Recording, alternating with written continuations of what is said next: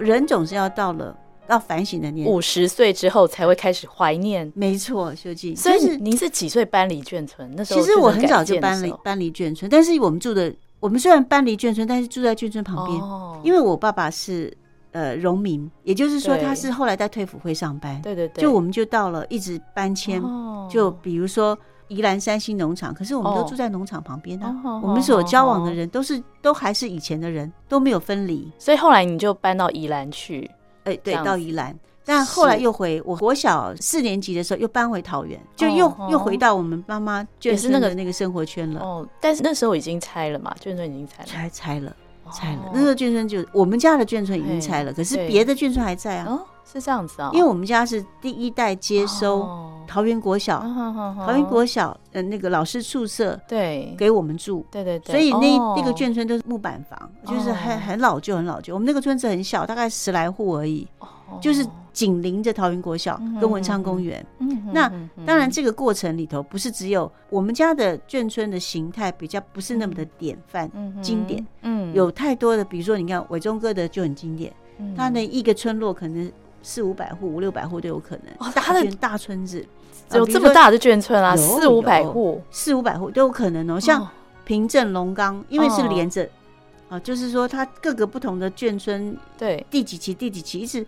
从民国五十几年就开始不同、oh, oh, oh. 不同的增建嘛，是。呃增加，就是当时蒋宋美龄蒋夫人就是有那个妇妇联会就开始在盖，oh, 对，呃比如说你听听到国贸，就是表示跟华侨有关，它、oh. 就跟华侨募款，对，啊跟贸易公司或跟、mm hmm. 跟那个，比如说你警察或者是军警都是不分家，所以警察的眷舍，比如说县光二村，它是宪兵。对对，那它其实也是跟眷村有相关联。嗯哼，对，各个不同的形态的眷村的存在，都代表着台湾当时，因为我们已经不可能反共了，是。已经想清楚、想明白了，所以后来的眷村越越越盖越多之后，当然也必须要照顾他们的生活。嗯，哦，那这个整个的生活的变迁史，其实就是一个外省移民。嗯，对，到台湾来，所以我觉得我们台湾就是一个移民社会。我虽然怀念眷村，但我也觉得不是只有自己的文化是最好。嗯，你当然会想，也会有缺点的，也会有不好的地方。所以闽南、客家，嗯，或者是外省人，嗯，那其实都是台湾移民社会的一部分。就后来您结婚之后，那个婆家是客家人嘛？是，哦，对，是，所以我我是一个非常。充分能够理解，嗯，这种混搭式的文化到底是呈现出什么样的样貌？尤其在饮食上，对。我婆婆煮的都是客家菜，做客家菜包，对。腌酸菜是。啊，做菜老菜谱。我妈妈从来，我自己的妈妈不会做这些事情，完全是天壤之别的东西。哦，你自己妈妈好像是湖北，湖北，我们家是做珍珠丸，所以她做的是很道地的那个外外省菜。哦，就是很辣的那种，哎，对，很辣的，非常辣。我们家什么炒青菜都要放辣椒。是啊，炒我们家不吃高丽菜，因为以前在湖北，嗯，像这样子的高丽菜都是比较呃，应该是说很少。那父亲是哪一省呢？也是湖北哦，也是湖北。但我父亲从小在南京长大，哦，所以他后来是在南京夫子庙小学、中南中学，是随着我的爷爷。哦我的爷爷那一辈，我的爷爷叫陈凤文，他是当时南京政府的考试院其中的一个一个。小课长，嗯哼，所以是带着我爸爸到南京上任。那个年代，民国，你看，民国刚刚北伐抗战，民国十五年到十七年是北伐嘛。嗯，那我我的父亲是民国五年出生，其实坦白讲，他他当时就已经是很早，所以当时就是南京政府了。是是，当时是军阀割据，也就是说，如果我们回到那个年代的历史，回顾一下，所以当时从湖北到南京就任。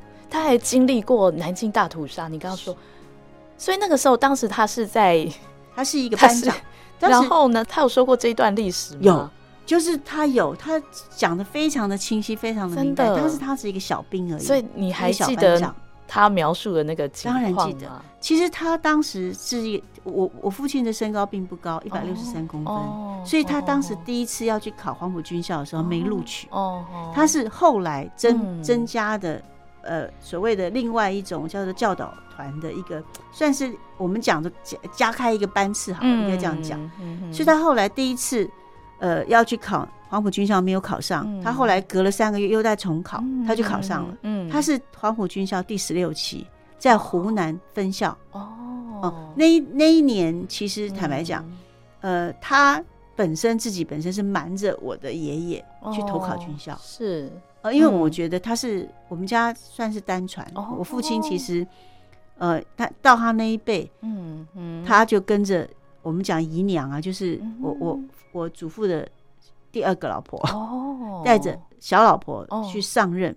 哦，那大老婆在家持家嘛？哦，是是。那那个过程，他其实是不想要。你那那时候就是非常热血，嗯，哦，那个年代。那时候已经二十六年没有，二十六年是二战了嘛？二战没有，他当时还是军阀割据，所以我父亲要去，已经已经战已经战争了，已经要已经在已经在筹备，已经要打仗了。所以当时已经呼应我们讲十万青年十万军，那是后面十万青年十万军是更比较后面，他是更早一辈，所以他瞒着我的爷爷去考。当然他后来也考上了，就进入到军校。他去他去军校的那一刹那，他。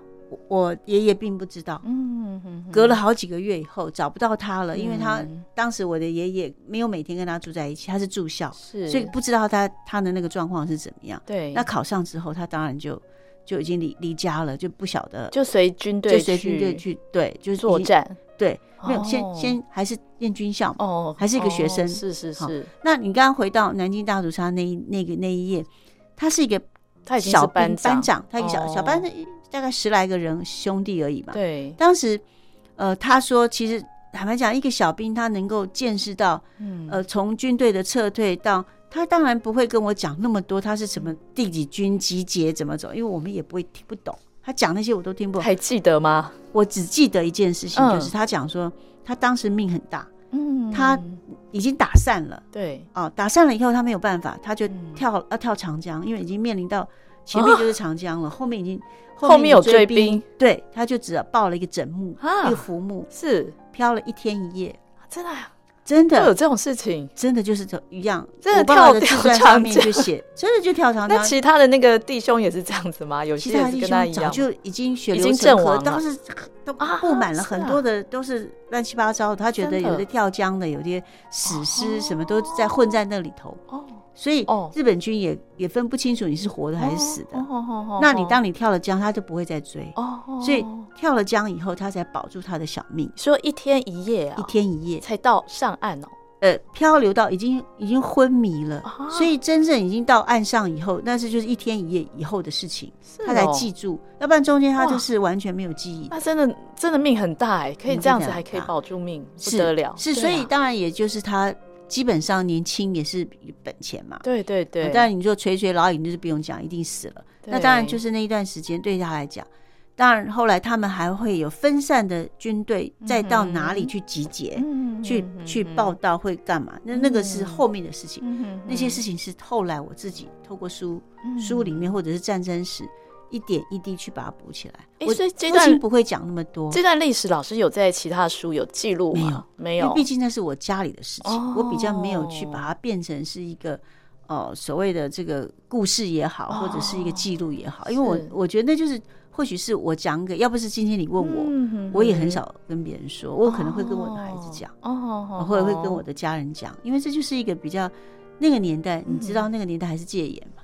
对对对，所以我父亲也不太讨论，嗯，他当时是经历过什么事件。嗯嗯，你想孙立人将军，嗯，白崇禧，当时还有派系，我父亲是很很小心、很保护他的家人，所以他也不会去提起那一段。他其实是他的长官，他也升不上去，所以以他的资历来讲，他早就应该升将军，但他没有升，他就到上校就为止，就停止了。停止后来他就是。有两个选择，他要不然就退退伍，嗯，然后直接到退辅会。你不退伍可以，你到调查局。我父亲不肯去调查局，他觉得他的个性太软弱，他没有办法很很狠，所以说，那他说他退休，他退伍，退伍他就到了退辅会。所以人生的转捩点，他到了退辅会，当然我就跟着他。当时他已经领养我，他领养我的时候还正在。准备要退休，嗯，是民国五十五年，真的是太传奇的一段历史啊！是是，真的是。所以他在呃回顾，比如说，嗯，七十岁以后、八十岁，他常常会跟隔壁的邻居，都是有一些有共同抗战、共同战争经验的老辈辈们会聊这些事情。啊，他会说，谁谁谁的不是，谁谁谁的不是。嗯，嗯哼，那那个那个年代，嗯，很多的叙述，因为资讯不发达，嗯哼，不可不可能像现在我，我 Google 谁谁谁，我 Google 丁志盘将军，他就可以讲出他曾经打过什么战役。那个年代没有。嗯，对，那个年代只有传记文学，哦、我印象很深刻。我父亲还有订传记文学，传记文学里面有记录这些啊，有一部分有写谁谁谁的回忆录，谁谁谁的回忆，打过什么仗，有。哦，我父亲有有有订订阅这样子的书籍，所以我稍微有看过，但我也没兴趣。嗯，我怎么管你 打什么仗？对我们来说是太遥远了。对呀，有好吃好喝，我们又看凤飞飞的表演，对吧？我们那个年代有听到谁唱歌。听民歌就很开心的，谁管你打仗啊？对对，所以到后来到现在去回想这个过程，啊，很有趣。就是说，对。我父亲当然也会，也是因为命很大，所以他是你看他九十三年过世。哦，民国九十三年，民国九十三，所以真真正来讲，他其实是很幸运的一个生命留下来的记录，嗯哼，跟证明。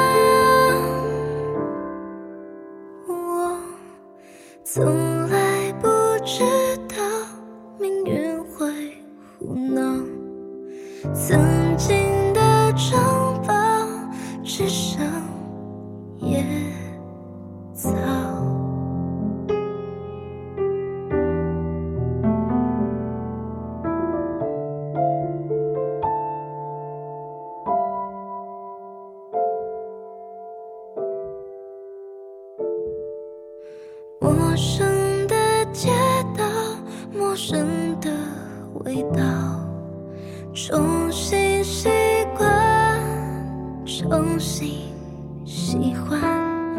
路走得很慢，一碗饭，只吃一。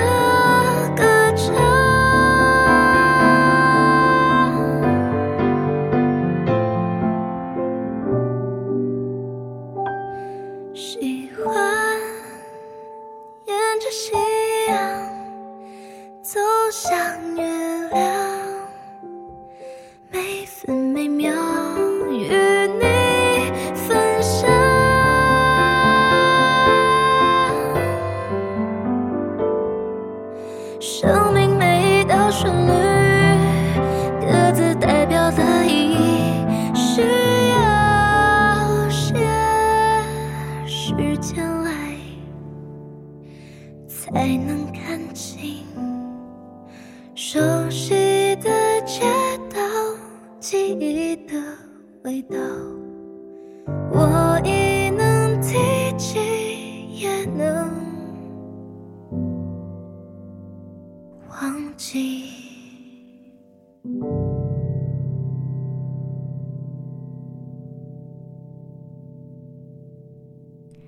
汉声广播电台音乐沙拉吧，我是江秀静。今天在节目当中为大家邀访的是台湾乐屋文化协会的创会理事长陈翠萍理事长。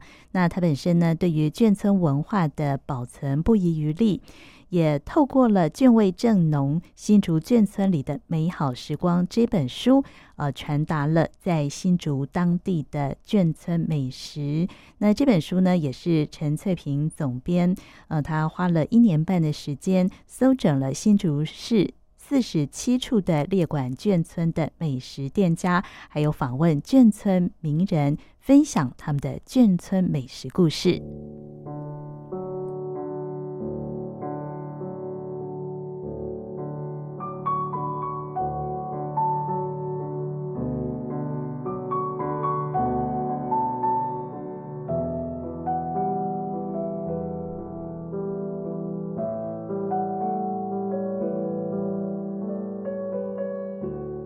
所以这段这个上一辈的这个历史哦，可能对我们现在，尤其是年轻人来说哦，真的是有一段很大的隔阂哦。但是我觉得食物的话就没有这个距离了，是对。所以我们一秒就回到那个年代。我们讨论这个眷村菜，即使是是在现在哦，相信呢有很多的年轻人其实也蛮喜欢吃眷村菜的，是是，就不一定是他从小是在眷村长大，是是，因为一般人都能够接受这样的眷村口味。想要吃吃富航烧饼。哦，或是狮子头，其实也是眷村菜嘛，啊、对不对？是吧？现在中山堂对面那个上海菜饭，对不对？富航烧饼、豆浆油条，它也是眷村、啊。呃，我不能讲说它是眷村，因为那个烧饼我没有研究过。第二个，眷、哦、村的食物里头，烧饼、豆浆、油条是基本的嘛。哦，所以烧饼其实是来自外省的，对，东北啊，外省的早餐是是是。那像我们，如果是闽南的早餐，就是稀饭。如果闽南人他当然不会吃烧饼油条，就是外省、欸，除非难怪对不对？难怪我小时候每天早上都吃稀饭，白稀饭。现在一问秀静你就理解了，对不对？对，我小时候从来没有吃过白稀饭 啊，真的吗？因为我们家不会煮这个东西、啊。我妈妈都，我妈妈其实跟眷村妈妈一样，非常的勤劳。是，然后我们家也是有四个小孩，所以她。几乎都是五点哦，清晨五点或五点半起来就开始洗衣服啊，然后做早餐。他是真的是每一天自己都做早餐，而且都煮稀饭，然后有那个小菜。嗯，我大概大概一直吃到大学，哎，我还那你好还是在，就是我必须要在家里吃早餐，是哈，所以你也不会在外面去吃，对不对？因为我们那个年代不知道为什么就不是就是不会去买一些面包来当做早餐，因为很贵呀。哦，除了除了说很贵之外，就是家里面的习惯，就是我们家里面食物通常是自己准备，不会随便去买，因为没有钱，没有多余的钱嘛。眷村也是一样啊，你们家也是一样啊。那时候不是只有眷村是这样啊，闽南人也是这样，客家人也是这样，对，就是不习惯外食，是多多半妈妈都是自己做，所以家庭的关系是不是非常紧密？对，那那个呃呃，像翠萍姐，你说你小时候的早餐是什么？我小时候就烧饼、油条、豆浆啊，都是烧饼、油条吗？当然也不完全是包子、馒头这些。对对，饭我们不会吃干饭，稀饭偶尔会吃，可是也不会常常吃，因为不可能。为什么？谁是老大？家里面谁是老大？爸爸。哦，妈妈。哦，妈妈准备的食物一定是爸爸爱吃，就依照他们的口味。对，他不会为了我，不可能。那他们那个像烧饼也是去买的吗？还是说像包子馒头是自己做的？像我们家不会自己做，我们家顶多包水饺，对对，擀面啦、做面条啦、面疙瘩啦这些会，因为烧饼太麻烦。对呀对呀，嗯，或或者还是什么杠子头啊、山东大饼啊，那怎么可能自己家里做？不可能嘛。是啊，不用自己做，巷子口就有，直接去买就好了。所以那个巷子口也是眷村妈妈做的嘛，就是几乎都是外省人。哦，或者是爸爸，或者是外省的男性，有些不一定是从眷村出来，甚至他是可能逃难，他不是军人，或者他是士官长，他就退伍了。哦，退伍了总要找一份过活的生计吧？对对，手艺是最简单的。哦，所以里面有金陵包子，我不是有讲到金陵包子，有陆记烧饼，他们就是这样来的。就是那个新竹很有名的烧饼，烧饼，到现在还是保存的有。做以前我们就有小烧饼，有长长。我们讲烧饼，有些是长烧饼，有些是小烧饼。它它是哪里特别？我我我很其实蛮好奇。酥脆啊，就是说，它的烧饼是有小的跟什么长的长的。那还有还有怎么样？没有，其实现在改良的东西很多啦。但是陆记烧饼有个好处，就是它还是维持传统的味道。那它是怎么烤？就是它有那个传统的烤炉吗？还是怎么怎么去做？呃，基本上现在的已经不像以前有啊，有烧一个有一个像像一个一个汽油桶那种东西，嗯、然后把那个烧饼贴上去这样。现在用烤箱，所以现在当然用烤箱改良了嘛。欸、那我忘了富航，富航也是用烤箱，也是你去吃过吧？我买过一次，哦、因为要排队，我排队排的快死。我上次有一次去烤箱啊，烤箱啊，现在都用烤箱了。那这样已经不是很传统了。当然，你现在有谁？你告诉我，现在还会早上起来生火，那个生炭，然后把炭烧好。欸、我们这边有哎、欸，呃，或许还有，但我不敢讲。杭州南路那那个，他就是用那个你说像那个汽油桶那个炭炉，嗯，炭。但如果是他那个不是炭炉，它是它可是瓦斯瓦斯炉，对，然后那个烧饼也是贴贴贴上去的。这就是就是在它边边烤，是是，对，但那个都还是有改良过，可是对，基本上还跟原来的差不了太多。嗯，呃，就是你是把一一块一块揉好的面团，上面可能弄已经葱啊或者是芝麻弄上去，贴贴到那个壁上嘛，然后最后再把它缠起来。基本上这些都是外省人才做的事情。对，比如说本省人，我们刚刚讲说吃稀饭嘛，对，很少啊，不不不，欧阿米刷。蚵仔米莎不太可能，那要很有钱才有吃早早餐会去吃蚵仔米莎，是现在我们才去吃蚵仔米莎，以前不会呀。对，那如果福州人，我觉得我自己的亲生父母他们以前吃稀饭，然后他们的稀饭，呃，比如说配的小菜，对，一块白豆腐，嗯，什么都没有，加一点酱油而已。还有，那如果你有海鲜，什么叫海鲜？虾皮。嗯哼哼哼，放一点点酱油，嗯哼哼，顶多就是这样，就是早餐，或者是比较，还有买酱菜，对，酱菜不是有那个有一种酱菜车用手摇铃的，哎，我小时候就听过，有吗？有这个？有，因为年纪应该比我小很多，可能那个时候酱菜车？有啊，就是他们就是卖早餐的时候会推出来这样子，呃，通常来讲是早早上也有，或者下午也有，下午买了就第二天吃嘛。是。美酱菜有没有？里面一缸一缸，一个一个盆子一个盆子的卖酱菜，就在你们村子里有看到？哦，我村子里面没有，那是在，因为我们村子里面是外省人，嗯，外面老老街区。这样子哦。老街区，比如说我们讲桃园的，呃，比如说什么那个叫新民市场旁边，嗯哼哼，哦，或者是那个那个那个哪里呀？那个大庙边啊巷子里头，因为有钱人他才会买酱菜，要不然有边有些妈妈自己做。哦，酱菜是有钱人吃的，那不都也不是？不能这样讲，应该是说不是，不是说有钱人，就是说他如果做行李郎，他如果是做生意的人，他一定没有时间做这么多的。对，哦，会做也不是，也是一小部分，啊，大部分要不然就去买一点酱菜，那个腌的姜啊，腌的蒜头啊，或者是一些我刚刚讲那个小鱼干，好炒炒个什么东西。对，以前的酱菜还有菜心。对，有有。哦，菜心自己做那个路桥，嘿，路桥教教头很多。那当然，我我小时候是印象是说，会去买这些，嗯呃腌酱菜的人，都是平常他们就已经在做生意的人，就是很忙碌的人，很忙碌的人。哦，是，嘿，我当然我也不是不能完全以偏概全，就是我看到的面相是如此。那眷村菜又更更有趣的，就是说，嗯，我们常常会吃到阳春面。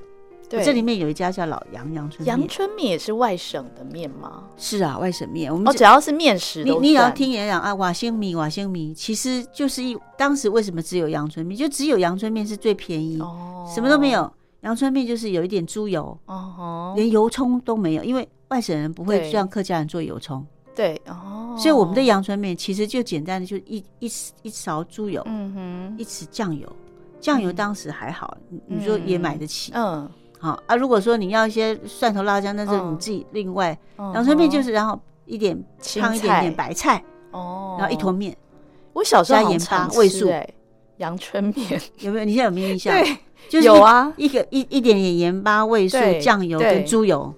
对对对，就只有这样这样这样的东西。然后如果后来有进阶版，嗯，就是如果卖的好一点，后来不是有增加一点豆芽菜，嗯哼，或者是一片瘦肉，嗯哼哼，那一片瘦肉那个都是球阿米，那个不是真正的阳春面，哦，对，那已经不是阳春面了。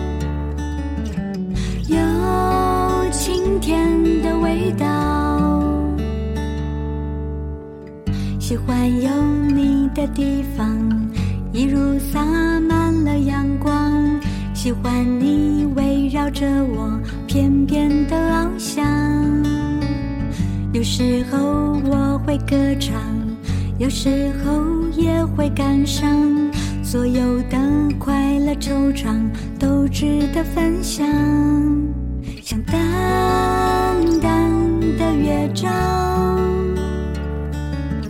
有甜甜的温暖，爱不会老。我现在已知道，期待不是生命中最美最好的需要，寻找，爱依然在燃烧。爱不是一种给予或者乞讨。是种味道。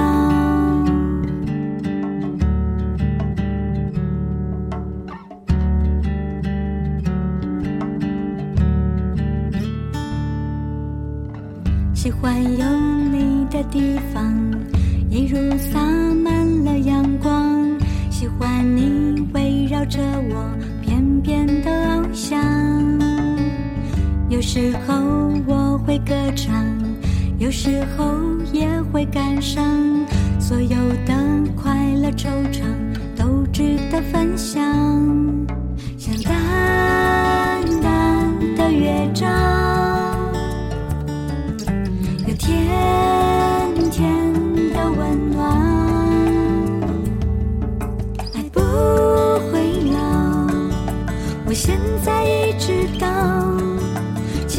不是生命中最美最好的需要，不必寻找，爱依然在燃烧。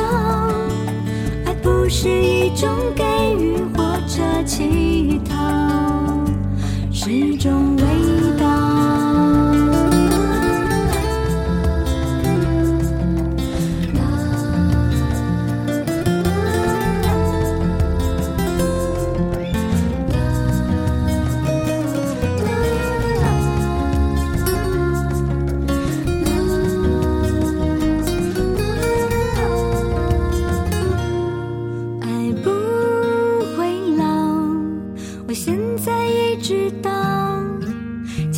不是生命中最美最好的需要，不必寻找，爱依然在燃烧。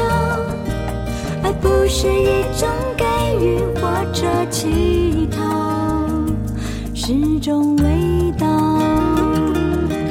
爱不是一种给予或者乞讨，是种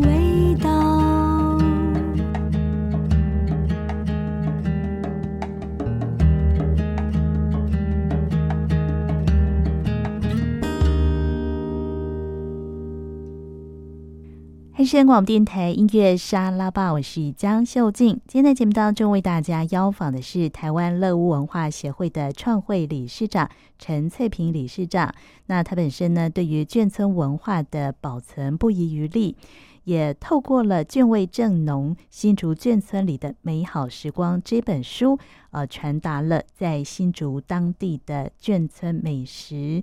那这本书呢，也是陈翠萍总编，呃，他花了一年半的时间，搜整了新竹市四十七处的列管眷村的美食店家，还有访问眷村名人，分享他们的眷村美食故事。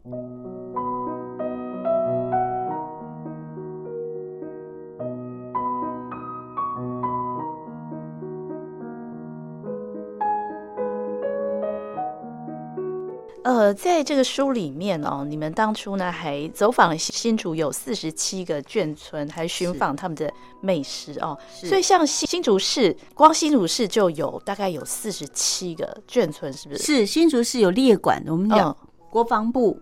要拆迁之前，其实国防部会列管，你到底是有多少个眷村？嗯、不止四十七个，好像是类眷村五十一个，是不是？呃呃，不，我们统计的还是以国防部登记的为主。对，我讲也不只是五十几个，有可能比如说、嗯、当时的警察宿舍，嗯，那你说警察他的公家公家的宿舍算不算眷村？嗯，生活形态很像眷村，嗯、但它不是眷村。嗯哼，好，那。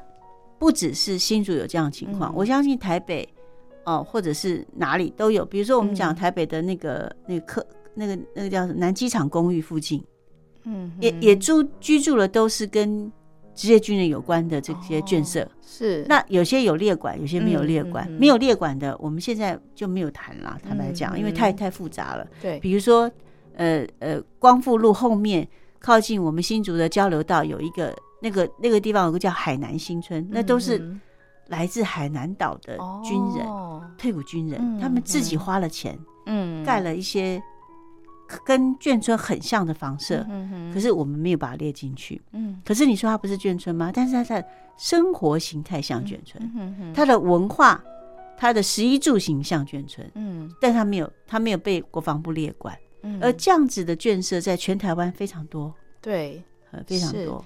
然后呢，呃，因为新竹市的眷村聚落附近哦，也有四个大型市场，这边有提到，就是呃，三场新园、关东跟士林市场哦。是。另外呢，在临近呃空军机场周边呢，还有空军的眷村群，所以这边呢就聚集了很多的那个眷村的美食，也是你们为了这本书也特别去走访这些地点。应该是说，其实。既然是眷味，眷味既然跟食物有关，嗯、那市场一定脱离不了去我们讲去研究的对象。嗯，所以我们就拆解了靠近眷村附近的市场，嗯、食材供应地，嗯、那它是什么样的一个样貌？嗯，所以我们刚刚讲到三场，讲到新源市场，新源市场在哪里？在光复路上。嗯，好，所以每一个像我们，你如果是新竹人，你就知道关东市场。嗯，关东市场刚好是新竹市的客家人，嗯，跟外省人，呃。集结的一个区域，我们讲以前有一个叫做什么？那个我我们当过兵的老军人们，就是泪洒关东桥，血战车龙埔。泪洒关东桥，可能秀静你不知道，这个是什么样的一个故事啊？就是训练基地哦。关东桥是一个军事的训练基地，所以泪洒关东桥就是那里训练的非常严格。对，现在当然没有，不是现在阿兵哥的训练基地不是这个长这个样子。是，所以血战车龙埔，车龙埔也是一个军事训练基地，关东桥也是一个训练基地，所以关东桥附近就会有许多的，既然是军人集结的训练基地，嗯，它就会有呼应它那边的食物的形态。嗯那刚好。那个地方有两个两个很知名的眷村，嗯，所以因为关东市场就基本上它本来说现在目前的位置，对，就跟军营非常接近，嗯，也跟眷村就是以前的眷村的旁边哦，哎，是陆陆光吧，对，所以这个然后这个环境的影响，比如说我们讲，我刚刚讲东门，刚刚讲到黑蝙蝠中队，对对，黑蝙蝠中队它是比较幸运，它是在。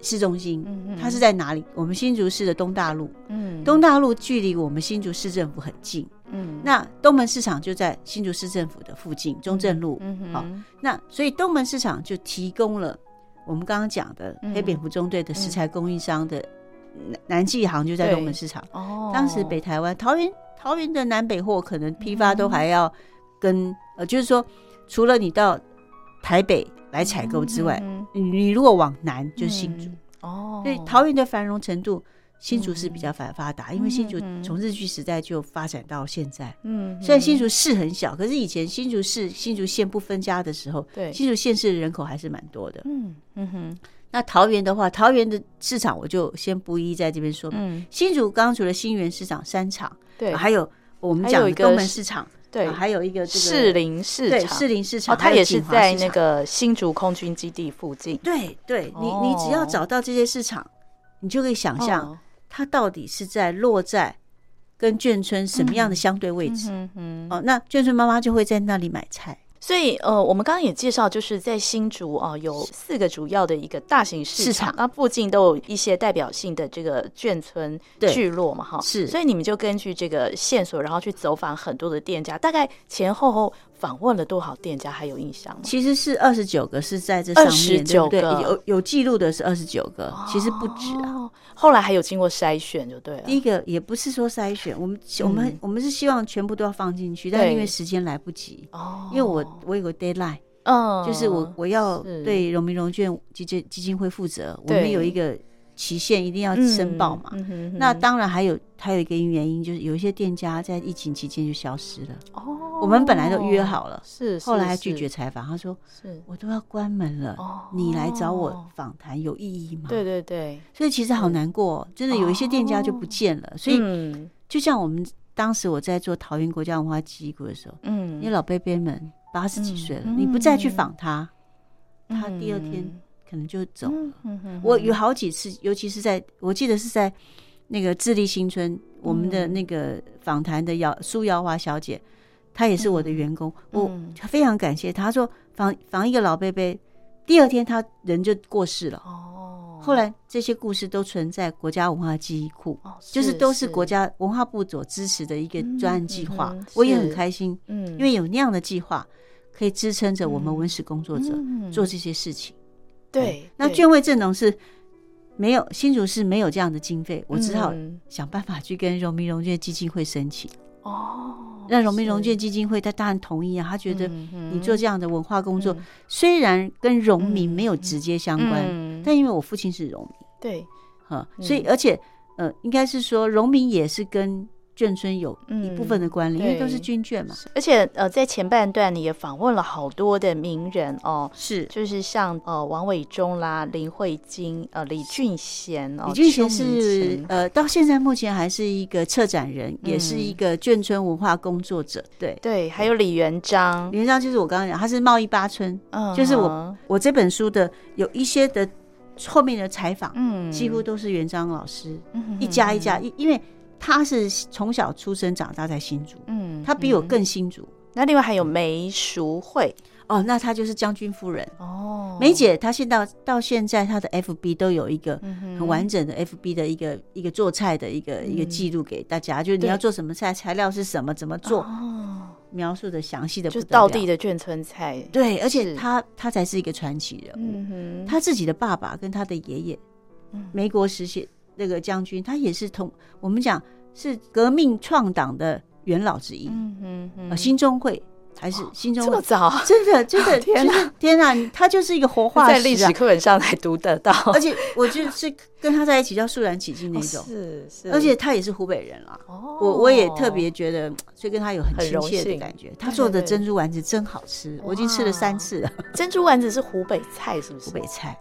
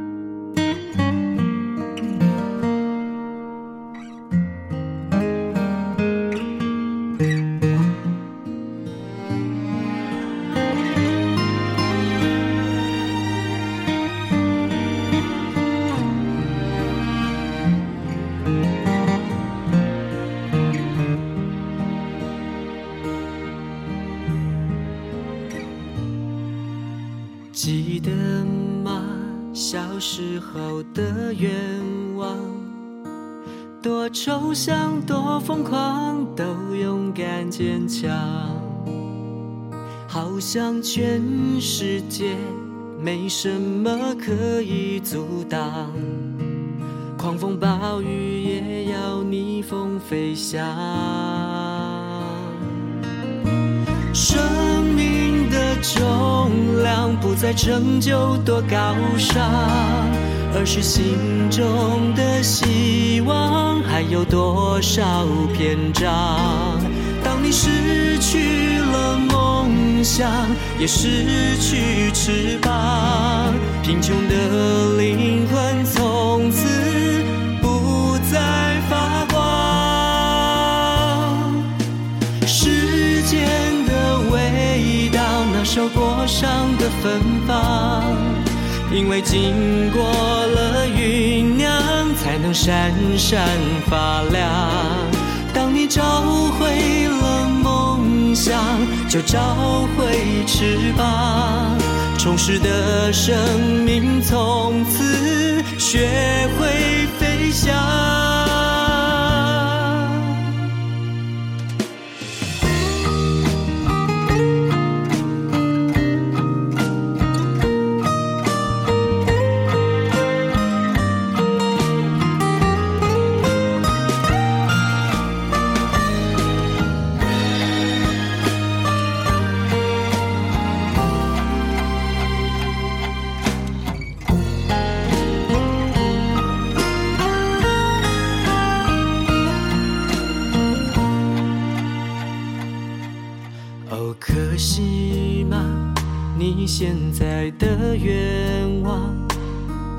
多简单，多平凡，却还是遗忘。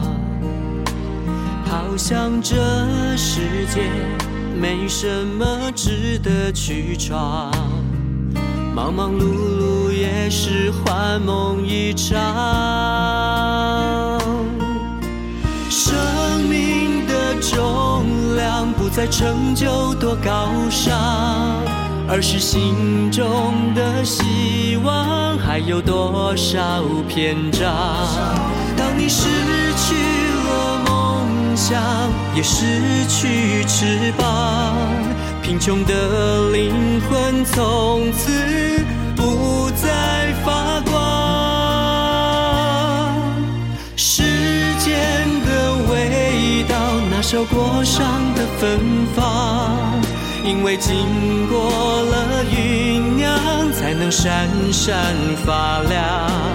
当你找回了梦想，就找回翅膀，充实的生命从此学会飞翔。记得吗？最初那个愿。是否还在你的心底闪闪发亮？黑山广播电台音乐沙拉吧，我是江秀静。今天在节目当中为大家邀访的是台湾乐屋文化协会的创会理事长陈翠萍理事长。那他本身呢，对于眷村文化的保存不遗余力。也透过了《卷味正浓新竹眷村里的美好时光》这本书，呃，传达了在新竹当地的眷村美食。那这本书呢，也是陈翠萍总编，呃，他花了一年半的时间，搜整了新竹市四十七处的列馆眷村的美食店家，还有访问眷村名人，分享他们的眷村美食故事。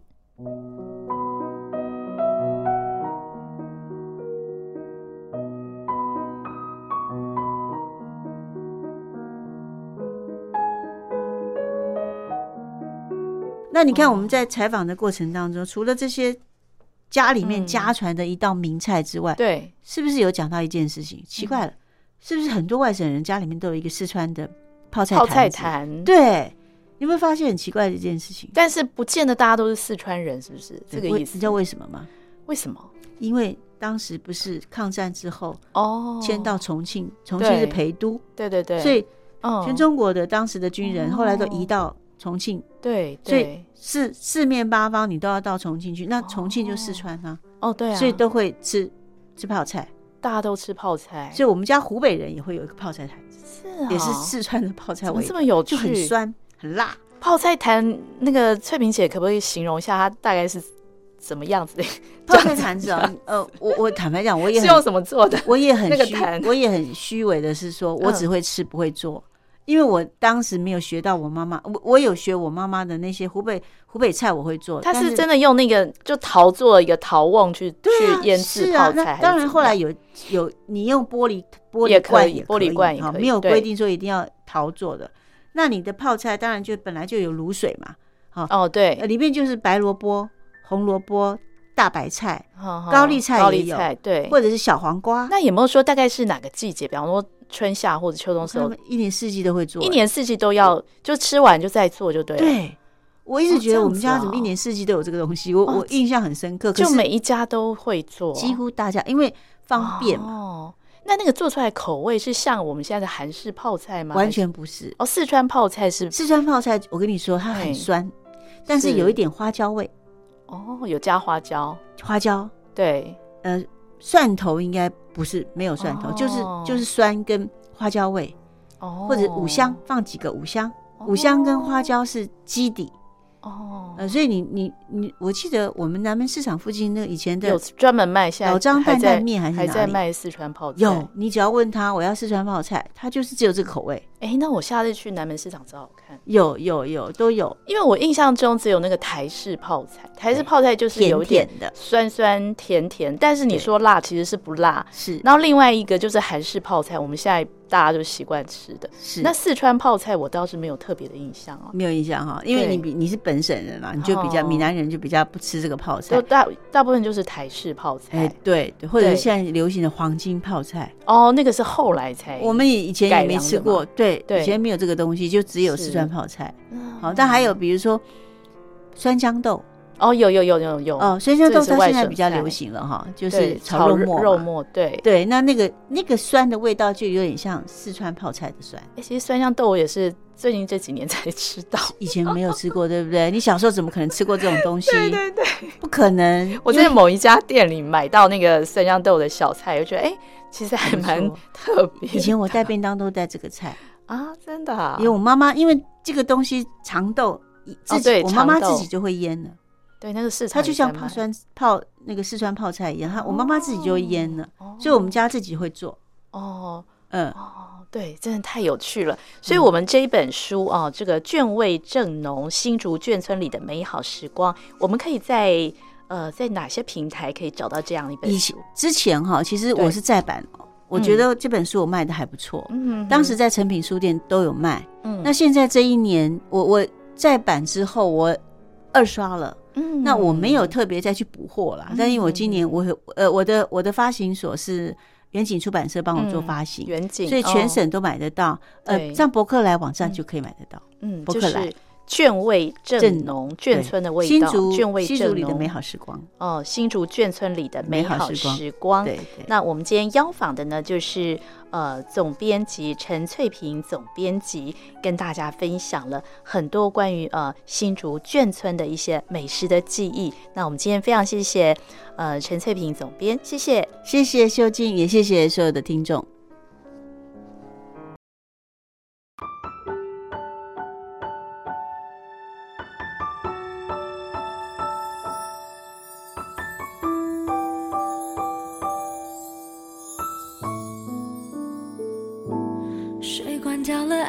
情的开关，故事剩下一个人对白，这戏少了另一半，一半的爱还有什么好看？你带走了我的幸福感，笑容离我远远的试探，忍住眼泪却忍不住我疯狂的想念。是不怕一个人的孤单，却怕在人群中狂欢结束后的不安。越是逃避，反而越是放不下这情感。你的习惯，从今后让别的人去习惯。你的每个明天，我想再也与我无关。不是我的，我